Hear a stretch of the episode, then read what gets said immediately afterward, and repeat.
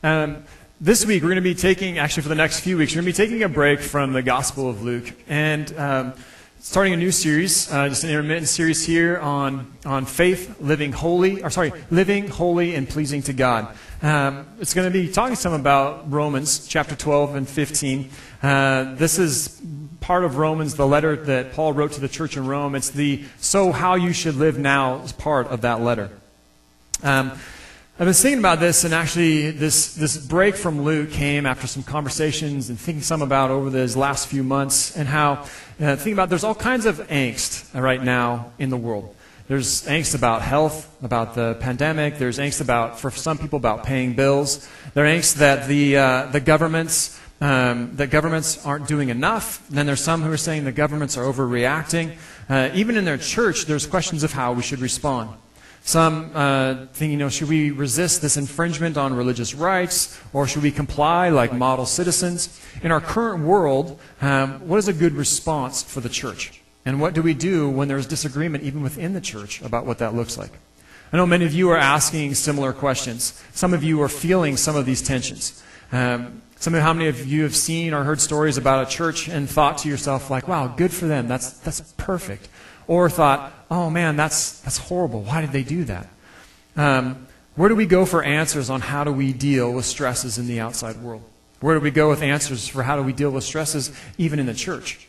Because um, we realize that um, there's even difference of opinion here in, in our church, that um, even things that we have different ideas about about what's going on right now, about how things happen or why they're happening.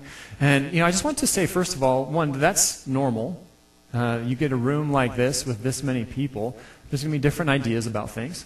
And so it's normal, okay? And it's natural. So for us to first realize that.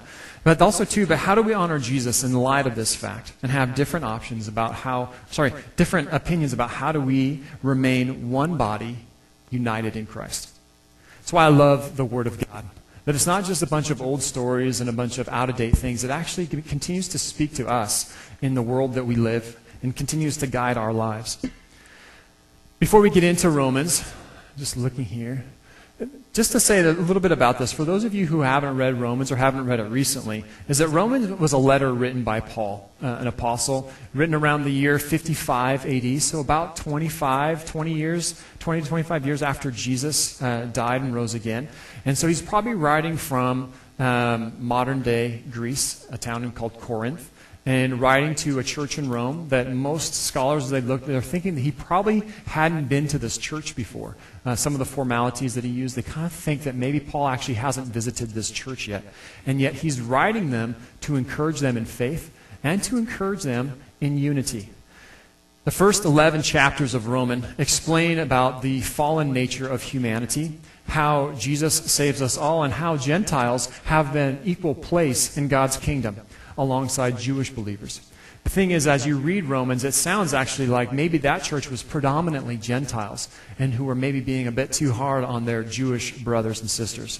Uh, Paul's point in this letter was one that both have been saved by grace, both Jews and Gentiles, and to treat each other with honor and to respect each other. So, let's dig into this text, all right? Verse uh, 1, uh, so if you want to open your Bibles to chapter 12, uh, it's all going to be up here as well. But this is uh, chapter 12, verse 1. It says, Therefore I urge you, brothers and sisters, in view of God's mercy, to offer your bodies as living sacrifices, holy and pleasing to God. Now, this is the head sentence. This is like kind of the main idea for the next four chapters of Romans, this uh, sentence here. And I want to just underline this word therefore. This therefore is kind of, you think like, therefore, well, you know, what does this come from? He's actually saying, therefore, everything that he has been talking about in the previous 11 chapters, everything, therefore, live this way now. And he talks too about, uh, in terms of God's mercy. In view of God's mercy here, um, one famous part, Romans 5 says, While we were still sinners, still dead in our sins, separated from God, through Jesus, through his life, his death, his resurrection, and ultimately his ascension to, to heaven again, to the throne at God's right hand. Because of all this, we have been reconciled to God. Our sin has been forgiven, and we have a new relationship with God that leads into a new life, a new way of living, and a sort of life that goes on forever with him. So Paul says this. He says, offer your bodies as living sacrifices, holy and pleasing to God. Now, in one sense, this makes, uh, um, this makes sense in terms of he's saying, you know, live, uh, make sacrifices as we follow Jesus. And what he's talking about here is like devote your life to him fully. Um, and because being devoted to Jesus means sacrifices in this world. I mean, one, uh, we have take less for ourselves and share more with others. It means in terms of sacrifices in time, sacrifices in care for others. So sacrifice means um, there are sacrifices to be made in following Jesus. But as I was studying this week, I also realized there was a second realization that I has, uh, had as I was studying this. that actually, in most um, most translations that you see, they say, offer your bodies as, a living, as living sacrifices. But in the Greek, it's actually um, living and sacrifices. The living, word living is only is one of three modifiers. And let me show you. It actually is written sort of more like this in Greek. So offer your body as sacrifices. The first description is living. Living here. And the word behind this is the Greek word zoe, which you don't need to worry too much about, but um, it does mean is not just not just bios, not just breathing in and out, not just existing, but living. It's talking some about the depth and quality of life. I often think of Zoe, I think of uh, John chapter 10 when Jesus comes and he says, or Jesus says, I have come to give you life and life more full. The word he's using there is Zoe. I'm come to giving you life deeper, more meaningfully.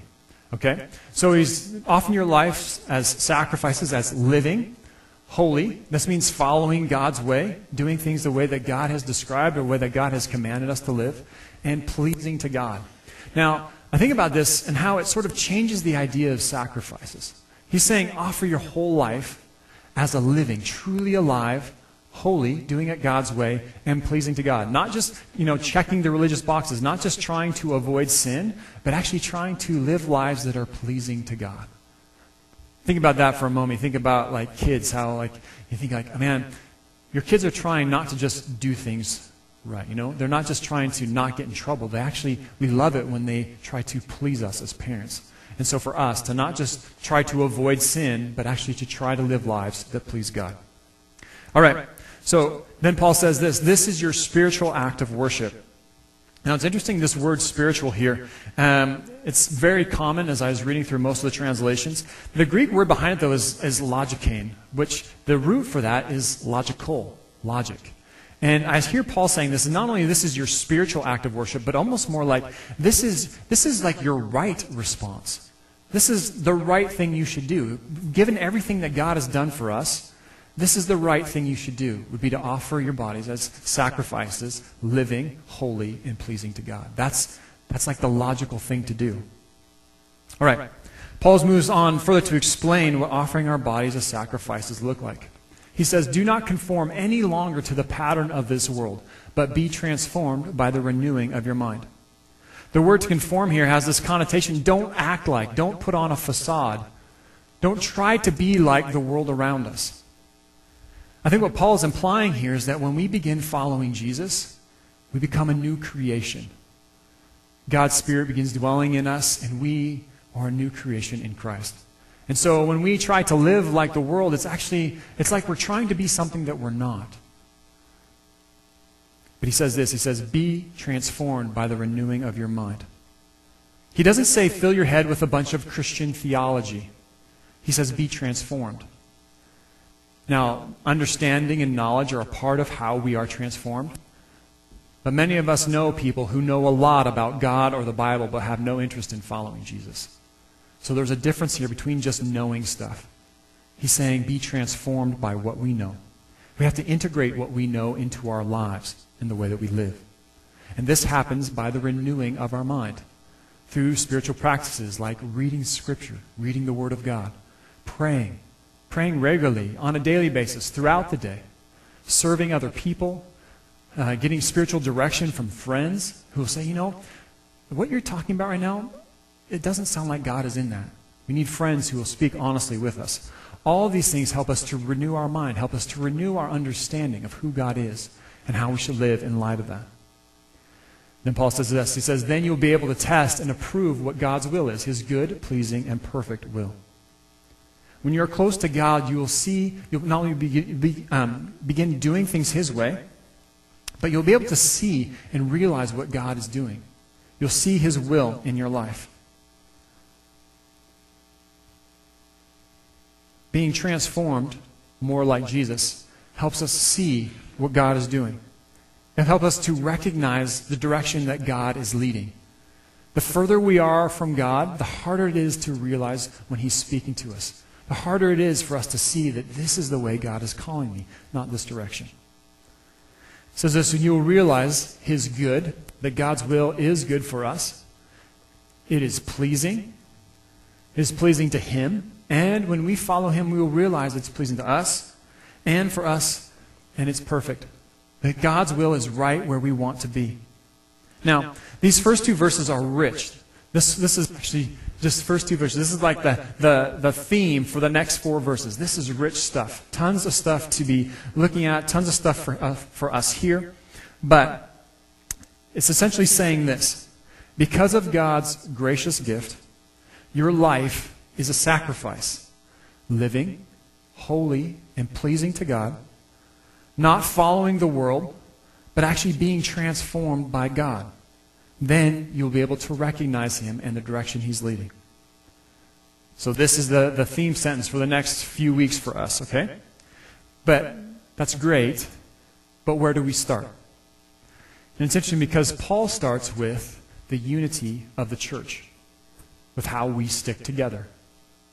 Now, because I suspect this, that if we can't stick together in here, then we'll have no credibility with people out there. So, it's important for us as a church. Not that we all have to think the same. That's fine if we have difference of opinions about things, but that we continue to love each other and stick together. Paul begins with this. He says, For by the grace given me, I say to every one of you, do not think of yourself more highly than you ought. Essentially, Paul is saying, stay humble. When you act like you're more important than other people, all sorts of problems and divisions begin to crop up. He says this, but rather think of yourself with sober judgment. Be real with yourself, in accordance with the measure of faith God has given you. So the thing is, we are all sinful in terms of we all struggle with sin in our lives. All of us. Each of us are tempted. None of us have it all figured out. And apart from Jesus and his sacrifice, none of us would even be here right now. And we need to be real with each other. When we think about ourselves rightly, as people who have sin, struggles with sin, but are forgiven, who are broken, but loved by God, then it's easier to stay connected. It's easier to be gracious with each other. It's easier to be forgiving of one another and accepting of each other. As Paul says, in accordance with the measure, then Paul says this, he says, in accordance with the measure of faith. Now, in our culture, we tend to read this individually. Like each of us gets a different measure of faith. But when Paul says it here, he says, uh, as the measure of faith God has given to you. Now, in English, it just looks like you. It could be singular or plural. But in Greek, it's actually you all. God has given all of you, all of you together, a measure of faith. So it's interesting because in our culture, it's tend to, to read that individually. But in Greek, it's actually the exact opposite. We've all been given the same measure of faith. So realize this with sober judgment and love one another. That we have been joined by this common measure of faith. Then Paul says this. He says, just as each one of you, just as each of us has one body with many members, and these members do not all have the same function, so in Christ, we who are many form one body, and each member belongs to all the others. He's essentially saying we all have different gifts, which make us suitable for different roles, but all are important parts of the body. No one in this room, listen to this, no one in this room is dispensable. We all have different gifts, he says. We have different gifts according to the grace given to us. If a man's gift is prophesying, let him use it in proportion to his faith. If it's serving, let him serve. If it's teaching, let him teach. If it's encouraging, let him encourage. If it's continuing, it's contributing to the needs of others, let him give it generously. If it's leadership, let him govern diligently. And if it's showing mercy, let him do it cheerfully. Well, there's a whole lot we could begin to dive into these different verses or these different gifts and, and figure out what they mean for us in terms of how to use these gifts. Paul's point here is that these are all, there's all these different gifts, but there's still one church. There's many limbs, but one body. Many Christians, but one Christ. Our diversity is meant to serve the group, not splinter us off into different factions. Now, this is crucial for us, for the church right now. Our culture has always had fractures and fragments, but it's becoming even more fragmented right now. People have stopped talking in person and taken up social media or the internet as places to vent their views, to complain, even to try and manipulate other people. The problem is that everybody on the internet is anonymous. You can't, I find people will say things on the internet that they would never say in person. Not only that, but our culture has become divided. Or even more divided is probably the better way to say it. Thing is, there's divided lines between it's getting chopped up in our culture being chopped up along political lines, along gender lines, along racial lines, along sexual preference lines, along economic lines, along economic, sorry, social lines, along whether you wear a mask line or not wear a mask line. All these different lines, all these different groups that are being fragmented out. You name it, there's probably a division for it. And with COVID, the pressure is just more. The pressure's gotten worse. People are feeling pressure economically, politically. And it's no surprise to me that racial tensions boiling over, political tensions are boiling over. All these things that were on a slow simmer for the longest time, now with the extra pressure of everything that's happening with um, pandemic measures and what that means for people and their jobs and things like that, all these pressures begin boiling over. So, as a church, what role do we play? What's our response? Well, first of all, I would say it's not joining the shouting. That's not how we should respond, but rather obeying the Word of God, especially when it calls us to love one another. That, in and of itself, right now, is a prophetic act. To have difference of opinions, even strong opinions, but remain together. That is rare in our culture right now. That is prophetic. That is the sort of thing that people would say, like, you know, I don't know how you Christians do it, but I respect that. To continue to love each other regardless, to seek to understand each other, to have spirited conversations, but conversations that always end in praying together and continuing to care for one another. As far as it it's up to us to stick together. Now, I know for some you may think like, is that all we can do? Is just stick together? I think right now that would be an amazing testimony to Christ for us to stick together well.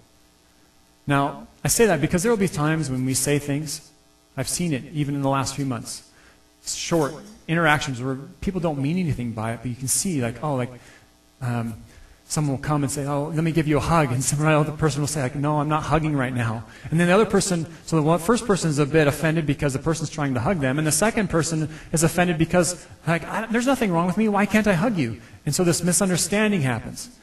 But for us as a church to be gracious with each other, to be forgiven, to continue to care for each other. This is merely the first step in offering our bodies as sacrifices, living fully alive, holy, following God, and pleasing to Him. Recognizing that valuing our differences and gifts and perspectives, that we recognize these differences, but we remain one in Christ because we belong to Him and we belong to each other. We are like parts of a body. Nobody wants to cut off parts of a body, and if a body you can't do without your arms, just like an eye can't say to the ear, "We don't need you." So for us, to stay, for us to stick together. This is what I hear God speaking to us this morning. Amen.